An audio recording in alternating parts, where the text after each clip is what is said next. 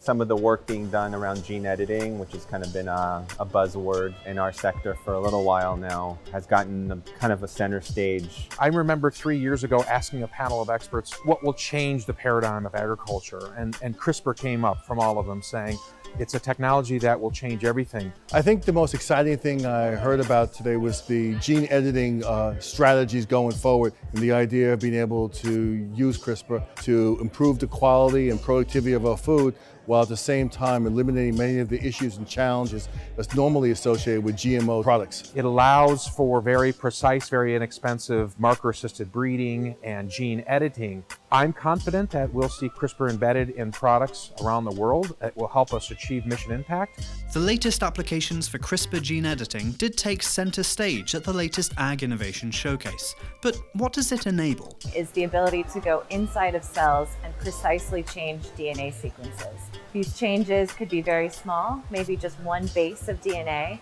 or it could be large, insertion of a whole new gene at a particular site. It's based on a little protein called Cas9, which is basically a pair of molecular scissors. By designing a new RNA partner for it, you can target it to a particular site in the genome and actually break the DNA at that site, cut the DNA.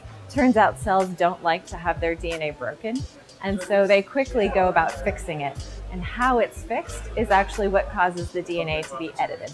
The ability to specifically change DNA is transforming product development. It's touching everything from basic research to new therapeutics.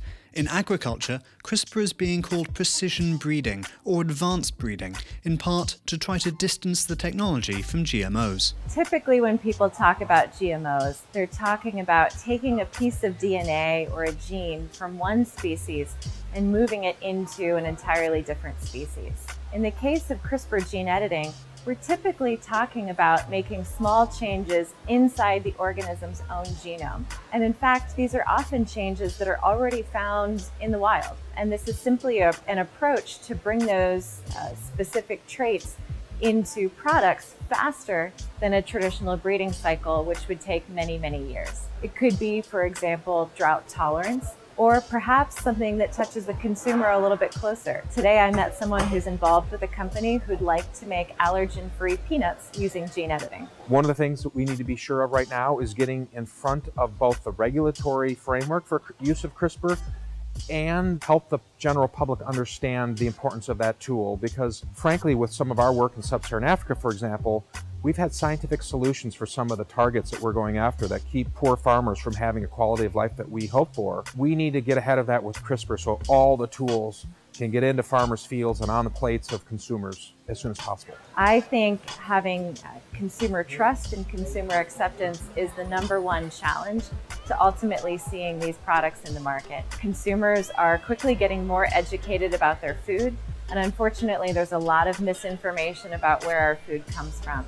So I think we have an obligation to really explain to consumers what this technology is, what it isn't, what it enables, and how we measure whether it's safe or not. That was a recurring theme at the Ag Innovation Showcase, social license. Click through to watch our next video, which asks what went wrong in the GMO debate and what lessons the ag industry has learned. And please subscribe to discover other innovations disrupting our new economy.